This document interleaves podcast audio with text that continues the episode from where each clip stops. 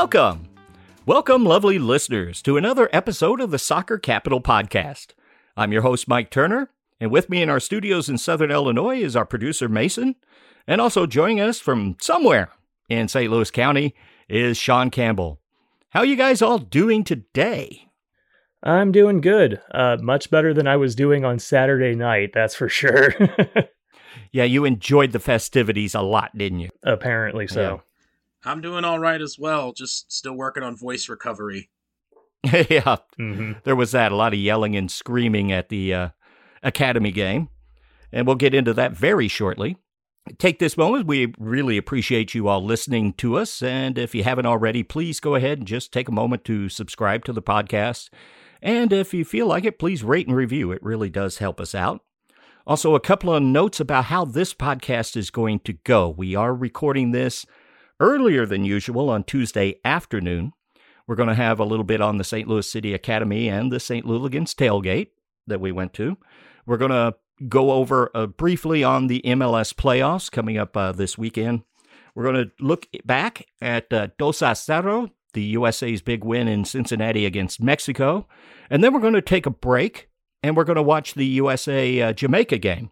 Uh, and then we're going to come back and uh, record our follow up thoughts right after the game. And just uh, producer Mason will do his uh, magic and just drop that in.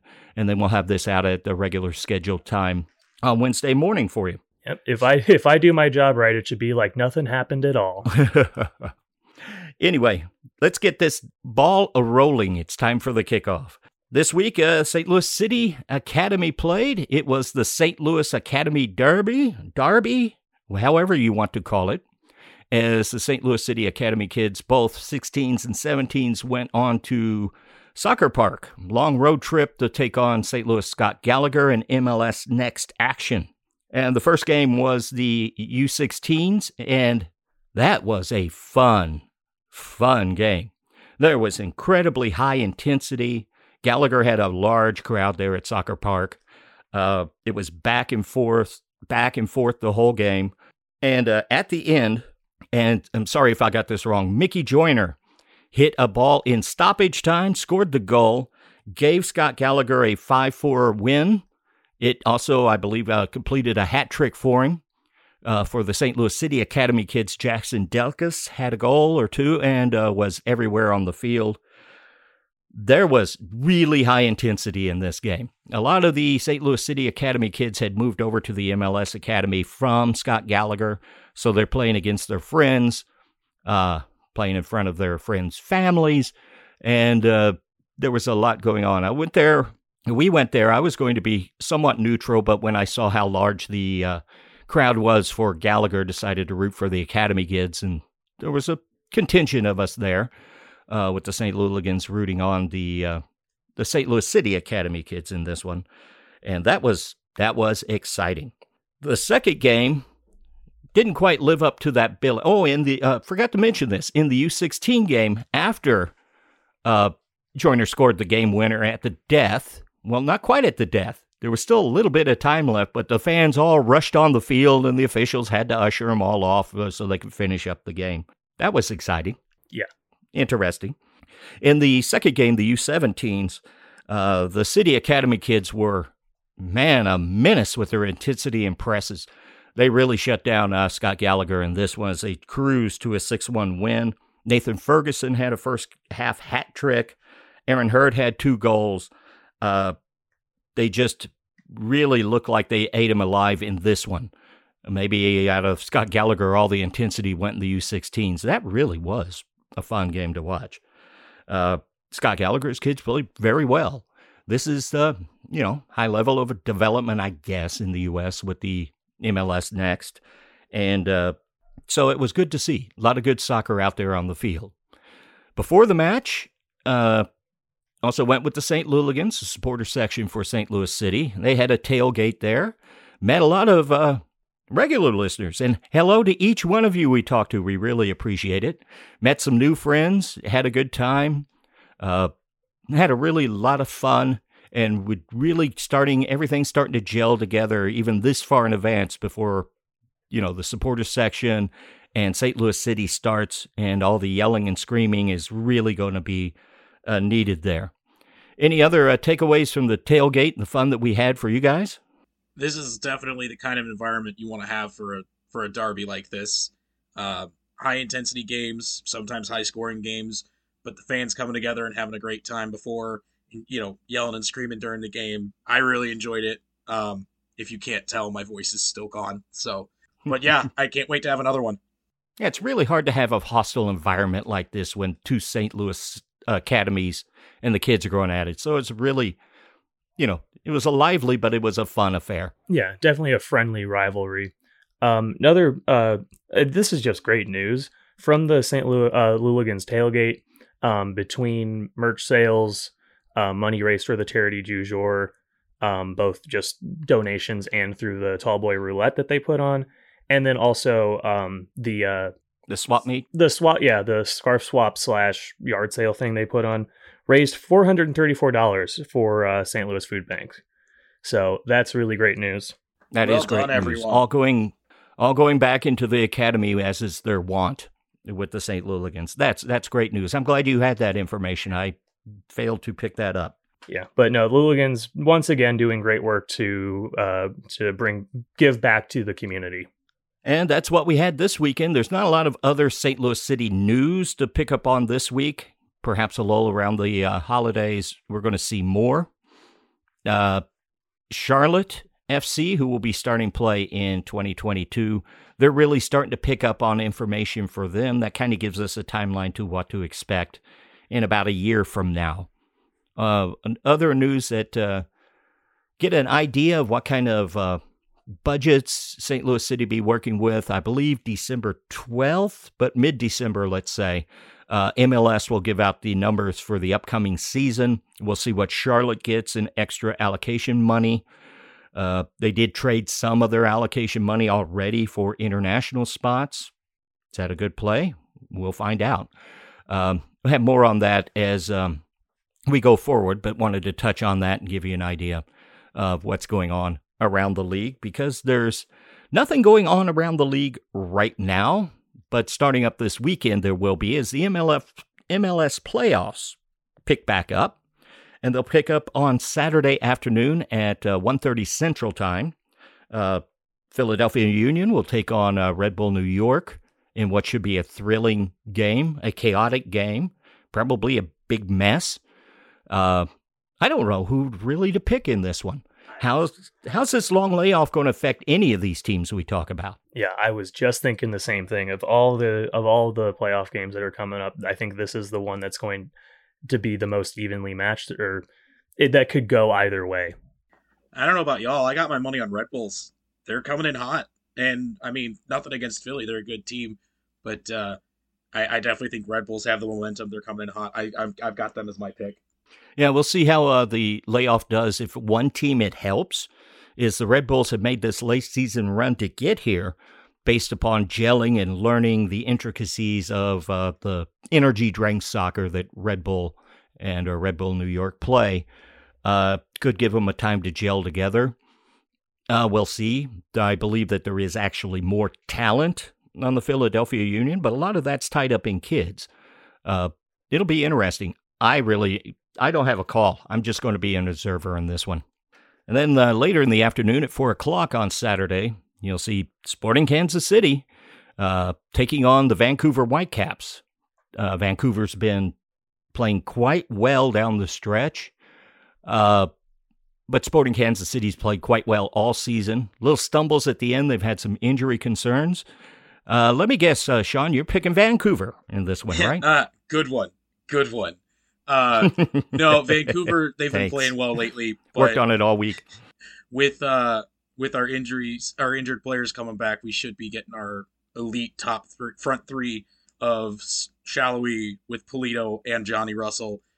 I, I don't see anyone being able to, to shut down those all three of them at once. Um, I think this is going to be a close one for sure, but it's definitely going to be SKC. Yeah, I'll pick SKC in this one. Yeah. I, I don't even want to be contrarian and pick Vancouver. I do think it will be close, and if Vancouver wins, it won't be as much of an upset as it might look on paper. but I'm thinking SKC is going to take it. Going to have a lot of. I do think there's going to be a lot of Sporting KC fans very stressed throughout this game, though. I don't think it'll be a walkover. Uh, Sunday, pick up with a couple other games. Uh, this is a big one. New York City FC uh, hosting Atlanta. That comes at 2 o'clock on Sunday. And I don't know why. I'm picking Atlanta in this one, but I have no real reason to tell you. Well, I, for one, am going with NYCFC just because they're hosting it. And as has been shown all this year, you don't want to play them at home. And Atlanta, as we know, has been spotty this year. So uh, my money's on New York. My brain says New York. My gut says Atlanta. So I don't know. We're we're being bold picking Atlanta on the trapezoid field that is Yankee Stadium. However, I just somehow do think that uh, for some reason Atlanta with that attacking talent is going to gel instead of being too selfish. Maybe I'm being silly and stupid on this one, but that's my pick. I'm not putting any money on it, however, important consideration to make. Then Sunday we go out to the Western Conference, where uh, at 4:30 on Sunday, Portland will be hosting Minnesota and the Loons, and this is a tough one. Neither one of these teams have really impressed solidly in long stretches throughout the season. Portland's been up and down. Sebastian Blanco coming back in has really bolstered them down the stretch, but they didn't really tear people apart. Uh, tear people apart going down and running through it. Minnesota, in some ways, tried to give the way, game away in the final game of Decision Day to the Galaxy, but the Galaxy was having none of that, and they gave it back to Minnesota in that one. Uh, but I think Minnesota's roster, if they click, they play right, they're made more for one offs than they are during long stretches of the season. I'm going to go out on a limb and say they're going to shock Portland in Portland. Yeah, that's that's my money too because as as I would know as a fan of sporting, Minnesota has some sort of knack for just coming into big games in the playoffs and knocking someone off for no good reason. So I, I'm on the side of history here. Minnesota's taking this one. I guess I'll be the contrarian and pick Portland, but that's just because I like Portland. I think that Minnesota is actually going to take it. Oh, he must be thinking about Dairon Asprilla for Portland in the playoffs, where he becomes a monster. But he was kind of monster in the regular season. Maybe he's uh, turned that around, and he won't be the uh, goal scoring machine that he has proven to be in the past out of nowhere for Portland. We'll see how that goes. Uh, there's two other games during the uh, stretch here of the opening round. We won't be able to cover these on next week's show because they're going to happen at 7 p.m. and 9:30 p.m. on Tuesday after we record. Uh, Nashville's going to host Orlando. I don't see any way that Orlando beats Nashville. Nah, no, no way in hell is is Orlando cracking that defensive nut. Yeah, if if any of these games here are a lock, it's it's this one and it's Nashville. Yeah, the only hope Orlando has is Nani goes off and that frees up Dike in the box. But Nashville should have enough to cover that, I would think, on defense as well. Uh, interesting one at 9:30 up in the Pacific Northwest, which is getting just dumped on with rain here recently. Seattle will be hosting uh, Real Salt Lake. Uh, Real Salt Lake is kind of a crazy team. They can play very well and then just get blown out in alternate games. Play pretty well against Sporting KC. Walked away with that one, uh, controversially. Uh, I guess it really depends if Seattle has, you know, all three DPs are out and Jordan Morris is left with the 25 minute cameo coming back off of uh, surgery. RSL has a chance, but I'm going to pick Seattle in Seattle in the playoffs. Ooh, brave pick. Yeah. No, I'm picking Seattle too. you know, I think this one's going to be closer than it seems, but in the end, I, it, it pains me to say it, but I'm going to have to pick Seattle. But I would not be surprised if they get absolutely upset by by Real Salt Lake. I would not be upset either. Uh, Kreilach, Damir Kreilach, and uh, Albert Rusnak really makes RSL very frightening on the attack at times, and they can uh, they could go against the run of play and take that lead against Seattle, and Seattle's been doing that a lot lately. And uh, Seattle hasn't been scoring like they were earlier in the season. If Ra- Raul Ruidíaz is healthy, his goal scoring record in the playoffs, though, is probably what's going to tip the edge on this one. That's why I'm going with Seattle, but I don't think it'll be close, but I am going with Seattle. Also, uh, over the weekend, not in MLS, but with two MLS teams, is the Canadian Championship. It's uh, played Sunday at noon. Montreal hosting Toronto in their little, uh, well, not little, quite big uh, derby there. Uh, both teams, Montreal definitely a better team than Toronto. I think throughout the regular season, Toronto with more talent than Montreal. I don't have a pick in this one. It's a derby game. I just don't know.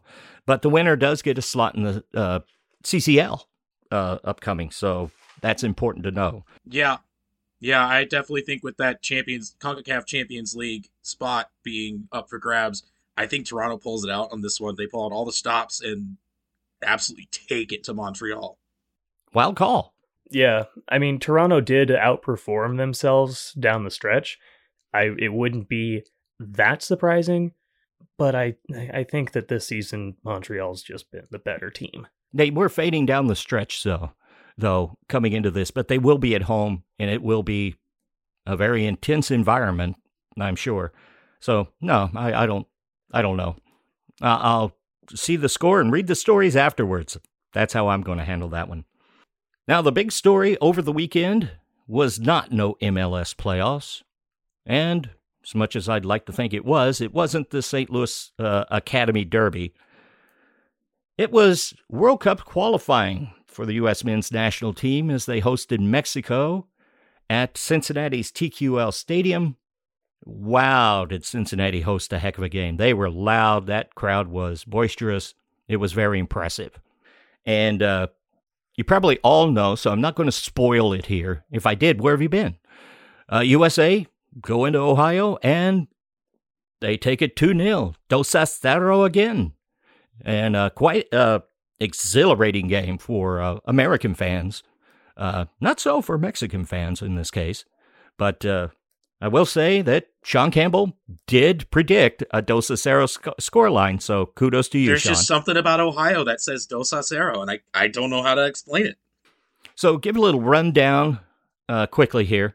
USA went with, you know, uh, what turned out to be an extremely good lineup from Greg Berhalter this time.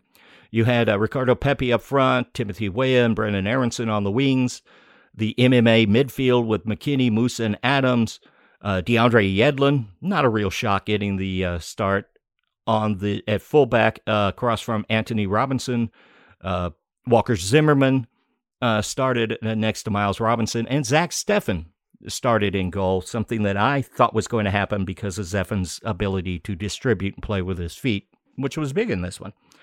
Mexico was uh, kind of hurting. They had people out, but they did start an uh, incredibly impressive uh, front line of Raul Jimenez, uh, Chucky Lozano, and Jesus Tecatito Corona up front.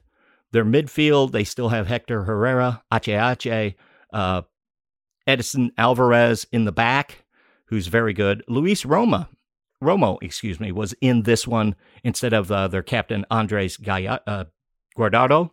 Uh, probably the thought is Guardado is getting a little old and he couldn't run with the Young Bucks on the USMNT. Uh, a very reasonable choice there.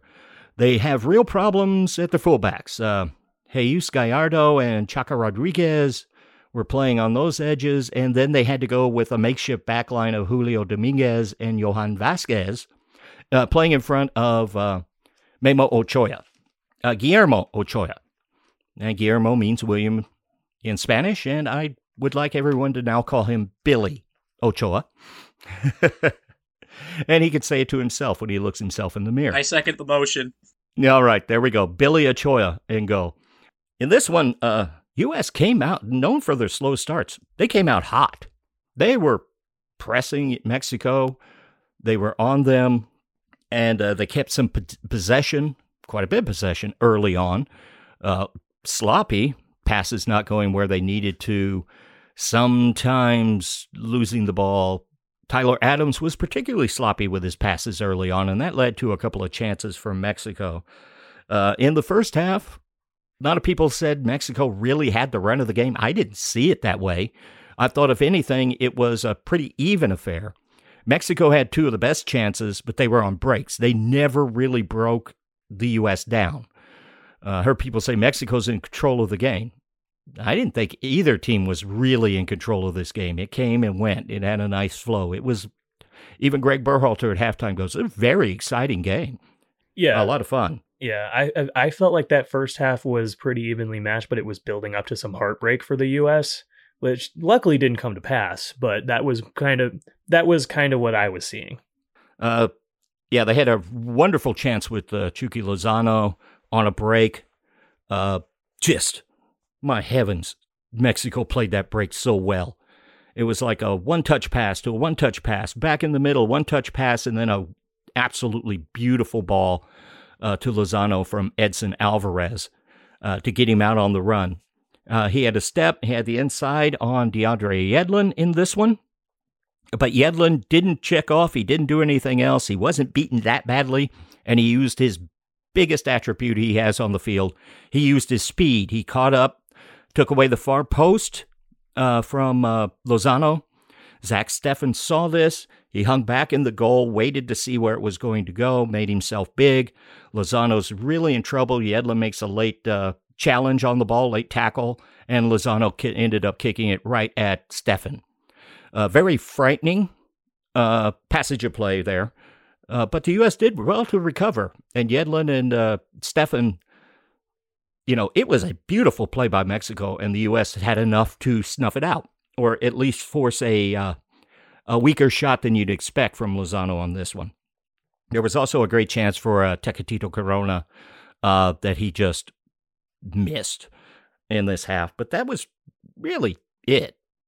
We probably were a little more scared of Mexico at this point than what we were actually seeing on the field, and that's it's kind of the feeling I got from the announcers in the booth during the game.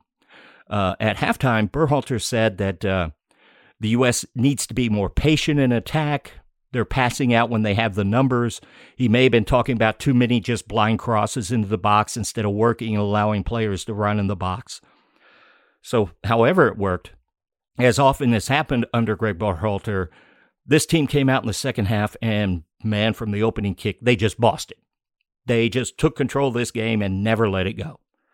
I don't know about Sean. Have you ever seen the U.S have that sort of possession and just dominance over Mexico for as long of a stretch of play as that was in the second half of this game? I, I don't remember ever seeing a game where we've done that and just absolutely manhandled Me- Mexico in possession. Um, I, I, I, don't think I've ever seen it. I'm not sure if anyone else has. If you have, please let me know.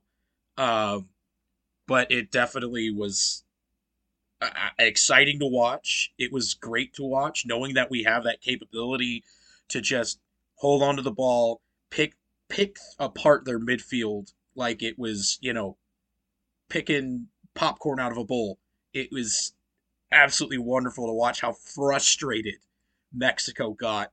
And as they got more frustrated, their chances just went away.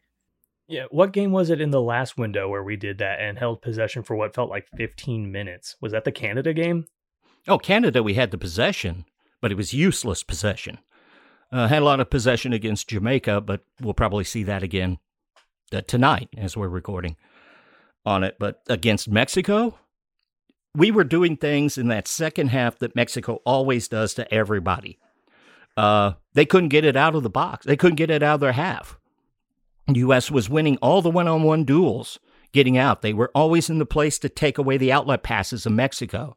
They just Mexico was pinned in and couldn't get out. And I've never I mean, I've been playing, paying a lot of close attention to U.S. men qualifying since uh, 2014, that uh, World Cup qualifying window, and I've never seen anything like this. I, I outside of the World Cup, I don't even in the World Cup, I don't know if I've ever seen anybody really dominate possession like the U.S. did in especially the first 20 minutes of that second half. And the other big point on this is they were doing it without Christian Pulisic. He's healthy, but he's not fit, so they held him back. But he did come on in the 69th minute. And uh, at this point, the play kind of went away. The U.S. didn't have the possession. They had had a lot of chances, but maybe rushing the shot a little uncomposed, but they were making chances over and over and over. People in dangerous spots. But one of them this time, uh, Timothy Weah, who was just a terror uh, on the uh, right hand side of the field on the wing, just gets down, beats the player from Mexico. I believe it was Dominguez. Got about a half step on him, got down to the inline, and found himself a little window with his technical ability. Got a cross off right in the box. Christian Pulisic had read it. He was there. He beat everybody to the ball, headed it into the goal, and the U.S. had the lead. Took it till the 75th minute, but all during the second half, it looked like this goal was coming, and it was there. It just happened to be, you know, America's super sub. Superman The enters super the sub. pitch, Yeah. Takes five minutes to get a lay of the land, and boom, back in the net. Love to see it. And uh, yeah, uh, the back line of Mexico got exposed here. It's really something coming out in the second half that seemed to be that uh, Berhalter had told them, your back line's not good. Run, get in the box, put pressure on these uh, center backs, uh, beat the uh, wing backs who are a tad slow and uh, their weak point on their team. Try to beat them. Uh, Pulisic uh, just toasted Chaka Rodriguez on this. None of their center backs covered him. He flashes across the goal, gets to the cross, beautiful cross from Weah, and heads it right in the goal. And it was great because Pulisic hasn't scored for the U.S. on a run of play goal in a couple of years, I believe. And coming back, he's had a little rough time with injuries. Hasn't been terribly effective so far in this window for the U.S. in World Cup qualifying. So it's uh, really great to see him come on and do that. U.S. Uh, after this, Mexico got some possession. U.S. pragmatic backed off a little, weren't going to expose themselves, but Mexico was not threatening. I, I don't remember ever being threatened at this stage of the game at all. Uh, and uh, then they got uh, kept pushing and prodding and getting into positions, and then they uh, pinged a ball, kind of a half break off of a win in the midfield again one of a one one on one challenge. They get the ball, they ping it forward, they get it into the box, it pings around, it gets open, and McKennie's the first one to react, steps in front of everybody and beats uh, Billy Ochoa for the goal, and we got Dos Cero, and you can imagine the crowd went nuts then. The chants were ringing all across the Midwest at that point, or all across the country. And from this point, it was just pretty much straightforward. I think Mexico finally got a shot off once near the end of the game. Uh, the U.S. pretty much closed them out. Actually, the best chance came to Jesus Ferreira, who came in as a late sub. He clanged the woodwork with uh, a heck of a shot, but just off. Uh, also, keeping up a, a theme of the Dos a games is somebody from the U.S. comes really close, but doesn't quite score that third one and keeps that score line the same. Uh, somebody should put together a montage, perhaps with the Meatloaf's two out of three ain't bad as the background music on that one. It's just a warning shot. That's all it is. It's like, hey, we could score again if we wanted to, but I'm missing for Yeah. the meme. I'm missing for the meme. it, it, it, it does feel like it, like when Clint Dempsey stoinked that uh, penalty that would have made it a 3 0. I believe that was in Columbus that time and kept it at Dos Cero. Everybody wondered if he missed it on purpose, which was really simply uh, silly because Clint Dempsey never, ever missed a shot on purpose, probably even when he was eight. There was some CONCACAF stuff. Uh, Sean mentioned it earlier when uh, Mexico got, uh, you know, a little upset, getting a little desperate. We get into some extracurriculars here.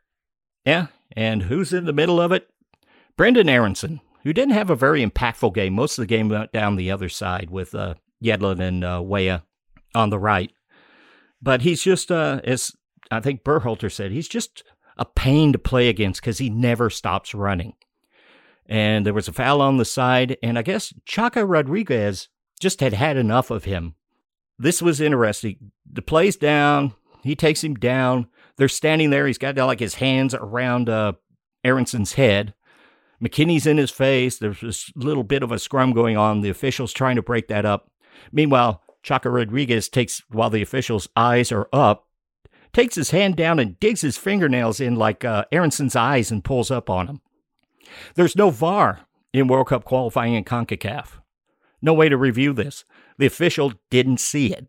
Uh, a definite red card offense on this play, and that started a big scrum, uh, which was kind of a big deal. Uh, Chaka Rodriguez got a yellow card, but not a red card. Zach Steffen ran all the way across the field. He got a yellow card for that. You could see the official giving him a yellow card and pointing him back to get back in your goal. And Weston McKennie, as is his wont, right in the middle of it all, probably remembering all the times they've gri- grabbed him around the neck and got away with a yellow card. He got a yellow card, and that's a big deal. That's his second yellow card in World Cup qualifying. So he's suspended for tonight, Tuesday night's game against Jamaica, because CONCACAF has this silly rule that if you get two yellow cards in all of qualifying, you miss the next game. That's a little harsh. I don't know why they have that rule. It wouldn't be CONCACAF without it, though. Despite the official missing that, and it's actually, you can kind of see how they he could. Also, from the viewpoint and the announcers in the booth, they couldn't really tell in real time what happened either. It was only on replay. But that's why you have VAR. Is the official's eyes can't be anywhere. He was already dealing with something going on, and uh, the Mexico player just reaches his hand down, just grabs him up by the eyebrows, and tries to pull his head off. You know, like normal play. What's a what's a little attack of opportunity between friends? Uh, I did think the official did a pretty good job of managing this game, though. Uh, he didn't call a lot of fouls. There was some rough play. Uh, but it wasn't as bad as we've seen in a couple other recent uh, USA Mexico games. Uh, he played advantage. He kept the flow of the game going. There wasn't a lot of starts and stops. The teams got to play. It was especially apparent in the first half because there was a lot of back and forth play in that. And that was, even though it was nil nil and really nervy for uh, an American fan, it was an exciting, well played first half. Second half was even more fun for an American fan. Yeah, definitely don't want to let that one missed moment that wasn't even 100% his fault for missing it uh, tarnish the rest of the game because I don't say this often, but the ref did a, a pretty good job outside of that. So don't don't let that one moment, you know, ruin the whole game for him. It really comes down to CONCACAF at least not ponying up or f- enforcing VAR on all these games. It's too important. That's just, it's just inexcusable. Going to wrap this up a little bit. We got to get ready and prepare ourselves for the Jamaica game. But a couple of things I definitely want to say, and I see if you guys disagree with this. I doubt it. Berhalter really, really, really nailed it this game. Oh yeah, oh yeah. Best best eleven were on the field, and they did their job. Uh, the ones that were iffy. Zach Steffen in goal. People wanted Turner, but I know why you got him. The way the U.S. was breaking the press throughout the game was they used Steffen as a fourth guy back there. So when they pressed him, they'd just pack it back, pass it back to Steffen like he's a field player, and he'd make another pass over on the other side. He wasn't flawless. He made a couple of great saves, uh, had a couple of other passes, but he just did a very good job, was very calming, and they used him in his ability to pass that he's been training at Man City, Manchester City in the EPL. They use that to their advantage. Uh, also, DeAndre Yedlin talked about the one he got burnt by Chucky Lozano, but used his speed, got back, forced out the far post, showed really a lot. That he's learned a lot since uh, 2014 when he's just a young kid with a lot of pace. Uh, back then, showed a lot there, allowed Steffen to command his box and uh, snuffed out that chance. It was frightening, but they did a very good job of making it very hard on Lozano. It was not a sitter for him. Uh, Walker Zimmerman was a monster. Raul Jimenez, coming back from a cracked skull, very physical in the box. Those two fighting for headers the whole game was kind of fun to watch. They were going at it pretty hard. Zimmerman just seemed to be everywhere. He really had a good game. Yunus Musah. Uh, uh, Musah is this generation's Darlington Nagbe. Wouldn't you say, Sean? You can't get the ball off him. Oh, absolutely. Kid's absolutely fantastic in the midfield. Had a great game. You love to I love to watch him play. He's good. He's fast. He's very good with his with his uh his distribution. His passes are were really good. They were on point. They got where they were going and some of them were pretty incisive very good addition to this midfield. And his ability to just push it forward on the dribble. And one thing he has over da- Nagbe is he's a little bit bigger and stronger and can force people off there trying to challenge him to get him off the ball. He just pushes them out of the way. uh, and he's only 18. He's not fully, there's still more parts to his game he can really improve on, but he's now already an integral part of this team. Not a uh, Weah, Timothy Weah is absolutely the man of the match. He just terrorized, just terrorized Mexico down the wing, put in that beautiful cross on an excellent play uh, to beat his man and get the cross off right onto Pulisic's head. Absolutely the best. I'd say Zimmerman was second, if I had to say. Uh, bad performances? Not really. Tyler Adams was shaky with his distribution in the first half. Uh, Antonee Robinson didn't stand out, but he was a terror on defense and streaking down his lines as well. Uh, Brenden Aaronson, the game went away from him. He didn't have much to show, but he's running everywhere. They weren't at their best, but it didn't matter because collective was great. And uh, they were well coached. Berhalter had the plan to try to get the ball up, do one on one duels against Edson Alvarez because he's a single pivot, the lone man right in front of the center backs at the back of the defense. He's very good, but he's the only one. So the U.S. used their physicality advantage, try to get the headers and not just knock them away, actually put them into space around Alvarez that they could exploit. Took a little time, but that really came to the fore later in the game. I believe the term we're looking for is verticality, and we saw it again. Verticality. And not just verticality. Uh, what he was really referring to is instead of standing around and being static, everybody run in the box. Actually, when Pulisic scored, he was the only one that ran. Nobody else did. Might have opened up space actually for Pulisic rather than have people running in that particular case. But there was a lot of people running and chances, a lot of passes that tried to get through, especially in the first half, that just didn't get there. They relied a little too heavy on the crosses in the first half, but there was a lot of this interaction. And the team really is starting to look cohesive rather than just a bunch of talents out there trying to play together.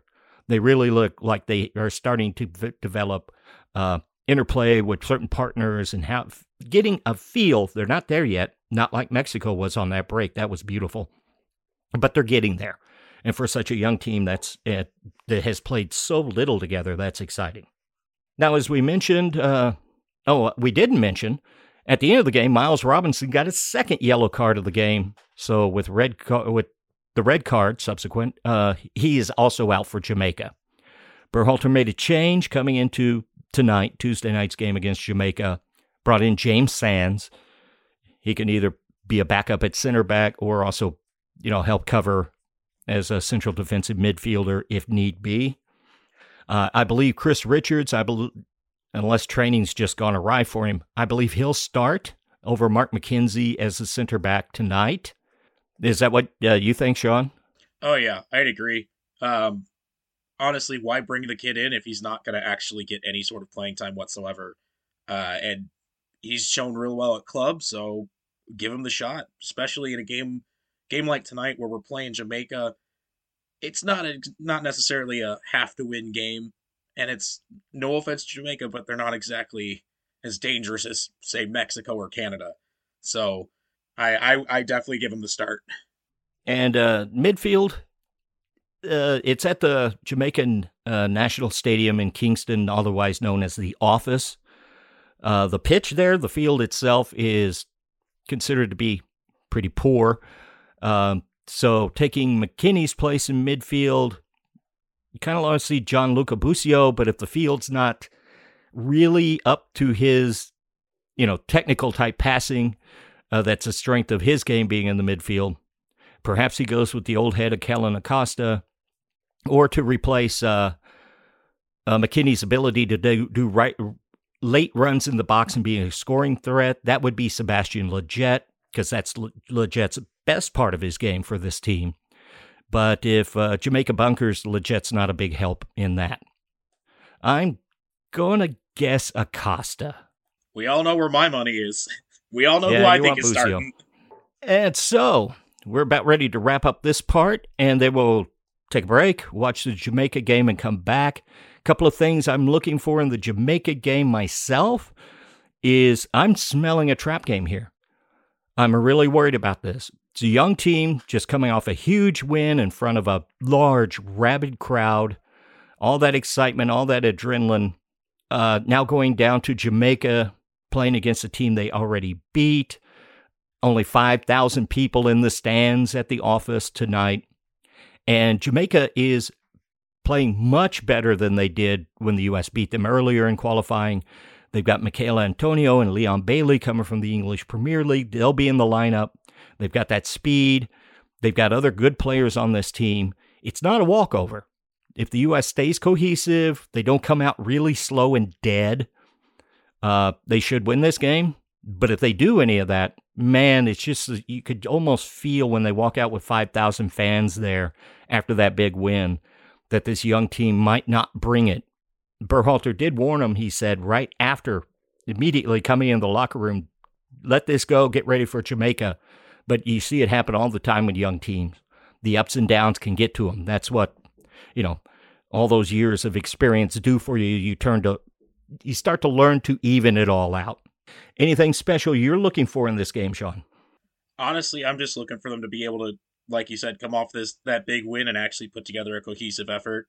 Um, I wouldn't be surprised if it's not as strong as it was against Mexico, and we might see um, a one-one draw, a two-two draw. But I I think it's going to end up being two-one in my opinion. Uh, but yeah, I just want to see him come out and actually put in an effort instead of you know having that hangover. Yeah, I agree, and I think we all do. Well, I think that'll wrap up this part of the show. We're going to go ahead and take a little break in recording, and uh, we'll watch the Jamaica game and come back and give you our uh, 50 cents uh, immediate analysis afterwards and be ready for you to listen to on Wednesday. We'll see you after the game. Well, welcome back from the break, lovely listeners. Uh, we just watched Jamaica hosts the U.S. men's national team, and if I don't sound very excited, well, the game wasn't very exciting. Uh, in this case, the U.S. was able to eke out a draw 1 1 against Jamaica. Uh, brilliant passage of play. Tim Weah, very early on, what, in the 10th minute or so, got a goal for the U.S. They're up 1 0. About 10 minutes later, Michail Antonio, West Ham uh, striker for Jamaica, gets the ball about 34, 40 yards away from the goal. Uh, makes a really nice move to get separation from Tyler Adams and lets go a flipping rocket into uh, uh, top bends on this one with a nice curving shot. It was a superbly taken goal. Uh, really, in my mind, there's nothing that Steffen could do on that one because it came out of nothing. The U.S. came out early, had energy and intensity, were putting Jamaica under pressure. Uh, Jamaica looked, quite frankly, pretty terrible at this point, disjointed on defense. The U.S. was kind of lively, putting pressure on, and then all of a sudden, Michail Antonio hits this goal, and it just seemed to deflate uh, the U.S. team. There was drama and a whole lot of fouls for the rest of the game, but it did finish with a 1 1 draw. The U.S. do take four points from this two game qualifying window. They won their game at home and drew on the road. The usual template for any team in CONCACAF to qualify for World Cup qualifying. So you take it, and you walk on. What were your impressions of this game, Sean? Uh, Turner would have saved that goal. yeah, Jesus. I would love to Sorry, seen I, it. I had to I had to do my best soccer Twitter impersonation, even though I'm not on it. I hope No, it you got it. on. You got it exactly right. If if he would have saved that goal, that that would have meant that he would have left somebody wide open at a post to take a pass instead of a 34 yard rocket that no one's expecting. Uh, yeah, those sort of things are myopic in my view. So we'll go on. It just for Michail Antonio, I'll just tip my cap and call him my daddy because that's what you want your best player to do, and he did it. It was an absolute golazo. What are you supposed to do? I and yeah, he just turned and burned Adams, and everyone's in transition. No one's expecting it, and yeah, just yeah, you can't ask for anything better than that if you're the striker. And it's a really bad turn of fortune for us, but nobody really did anything wrong. It's like you're just hanging out, watching the game. All of a sudden, whip, bang, dang. They tied it up. Well, what you're supposed to do is then pick yourself up off the floor, say, great players make great strikes, and you move on. But uh, that wasn't all of it. They didn't. I was afraid that this is the second youngest uh, lineup the U.S. has ever had in World Cup qualifying. And to be quite honest, they look like it. They look like a team that just spent a lot of energy, both physical and emotionally, in the huge win against Mexico and came out with that same sort of swagger. But once they took a punch in the mouth, they kind of backed off and got a little timid, is the way I would look at it. Uh, as a matter of fact, after his goal, the only time the U.S. really had a great run of where they looked like they were going to do something was as the subs were getting ready to come in. Pulisic and uh, who was it? Arriola came in around the 65th, 67th minute. It'd be uh, Pulisic and Acosta. Acosta, that's who it was. Arriola came in later. Uh, but the U.S. was again holding possession, not getting a lot of goal dangerous looks out of it, but we're really piling on the pressure and going to pressure and try to break the defense. And then the subs came on and all that fell apart. And it just, Jamaica pretty much had the run of the play for the rest of the game from that point on. Pulisic coming on at this point really had very little impact on the game. He got kicked a lot, but never really made an impact on the game. Yeah, you almost wish we could have seen the other super sub and seen Lletget the glue guy come on. Or maybe even was Roldan on the bench for this game too, or no? I'm not sure. I'm not sure that any of them would have helped. The, the, there was a collective yawn from this game. Like they were so collectively great against Mexico, this one, they just didn't have it. And if you've ever played sports, uh, you've been in that situation when you have a huge win uh, with a raucous home crowd, you go to another place's stadium and there's hardly anybody there, and you're supposed to beat them there's just naturally often a letdown, especially with younger players. It just happens. And that's what we saw. I will say this though, this game isn't all negatives just because we, you know, only got one point. Uh, one point that I'd like to point out is Pepi, with his hold up play, he seems to be showing a lot more of, a lot more progression in that area, and that's if nothing else a good sign to, to take away from this game that we can look forward to in the next window and even into if slash when we we qualify. Yeah, he was kind of taken out of the play, uh, out of the game though. There was just a lot of blind crosses, not a lot of movement in the box either from Pepi, Aaron's. It just seemed like uh, everybody was leggy and tired, and the steamy heat in Kingston had him down, and it was a Dos a Cero hangover, as I read on Twitter from someone. Uh, sorry if I didn't mention you. Uh, that's what we saw. Yeah, I mean, Pepi uh, was was instrumental in all of the U.S.'s best chances and in the goal. But I mean, it was like two chances and one goal, and he had a role in both chances. But that's about it. The, nobody had an impact on this game really, except for Pepi and Weah in the first half, because uh, uh, Weah, uh, it was a give and go. Weah to Pepi, and then laid it back onto Weah, who then dribbled around and got the got the goal in the 11th minute. And then I don't remember exactly when, but Pepi uh, had like a kind of a short cross to Weah, who then put it like, almost on frame, and that was the probably the best chance after the goal. Yeah, and that other was it. than Busio taking a shot from outside the box and just put it mm. over the bar. Forgot about that. Yeah, could have really used that wonder strike. It's almost like we should have had him taking those free kicks instead of Pulisic in the second half. Possible. Who can say? Not sure there was a lot in the cards tonight. The fates were forces were aligned against us. Uh, but uh, with the refereeing in CONCACAF on the road, forces were aligned with us.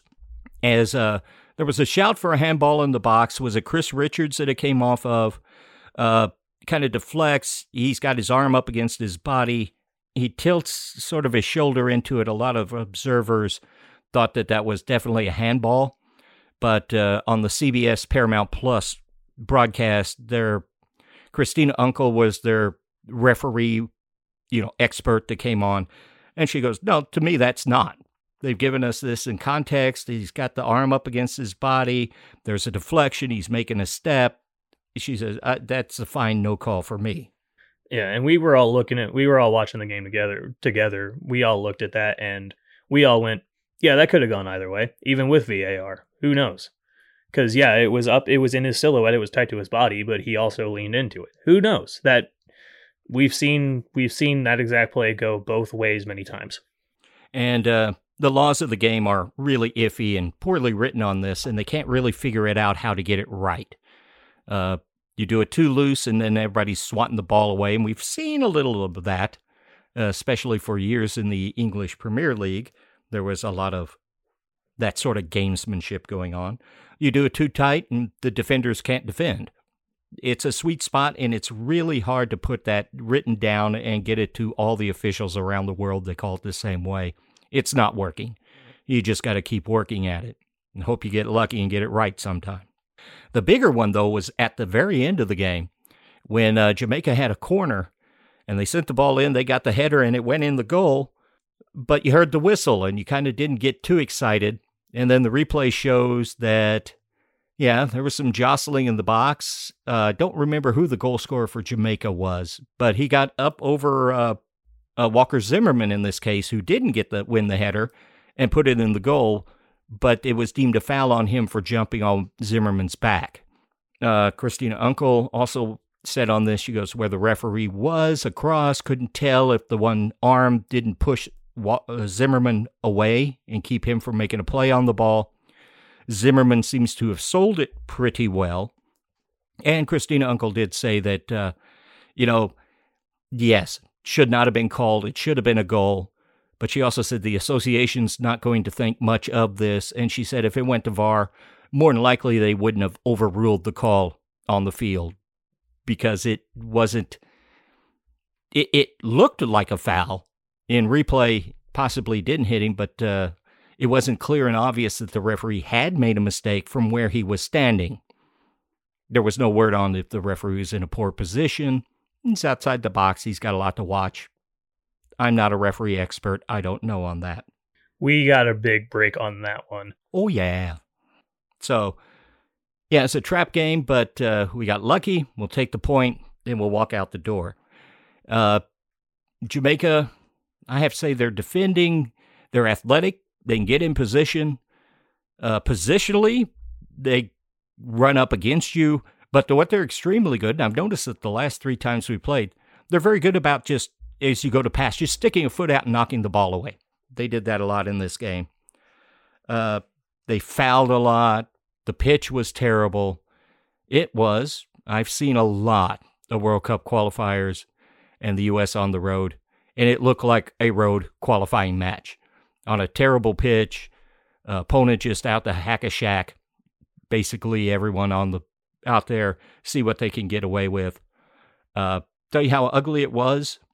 Uh, XG, which is expected goals, an idea of where the shots are coming from and how much you expect them, a team to score or a player, and it, whatever it is. But in this case, it's on the team.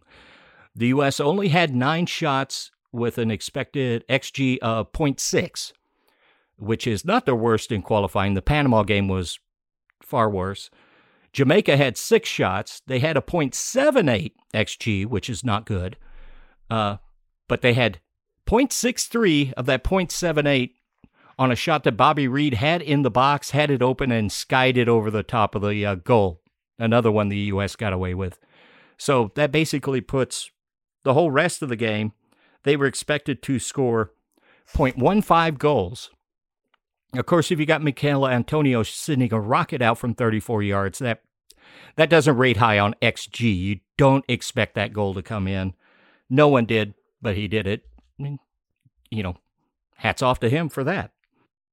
And they're just looking through my notes if there's much else I'm seeing. Uh, the U.S. didn't have a lot of set pieces. It just it was just a scrum, basically in the midfield.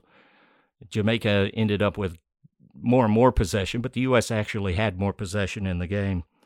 But the U.S. started off World Cup qualifying being excellent on set pieces. We saw it in the Nations League and the Gold Cup this summer. Lately, their delivery's been off. The players aren't in position. They've got to get better on that. And Their defending's getting worse as well. But, you know, it's a long time until late January. We got four points. We're in good shape to qualify, no matter what anybody else does tonight. Panama, and Canada and Mexico. We're in okay shape. I'm not going to lose sleep all the way till January because of this result. It's not inspiring. Uh, we got lucky. We'll take it. We'll walk out and go away. Yeah, I I said that like you know the most reasonable expectation we had was four points in this window. We got it just kind of in reverse. I yeah I don't I wasn't happy with what we saw tonight, but there we we got our four points. Yeah, we did. Any other takeaways from this one? Nothing from me. Yeah, that that sleepy little pause that kind of summed up the whole game.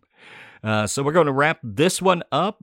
Not a very in depth uh, review of this game, but uh, probably about, about, as in depth as it should have on that. Uh, just want to let you know uh, thank you all for listening to the Soccer Capital podcast. And I'm your host, Mike Turner. I'm your producer, Mason. And I'm your resident hooligan, Sean. Thanks for listening. Bye for now.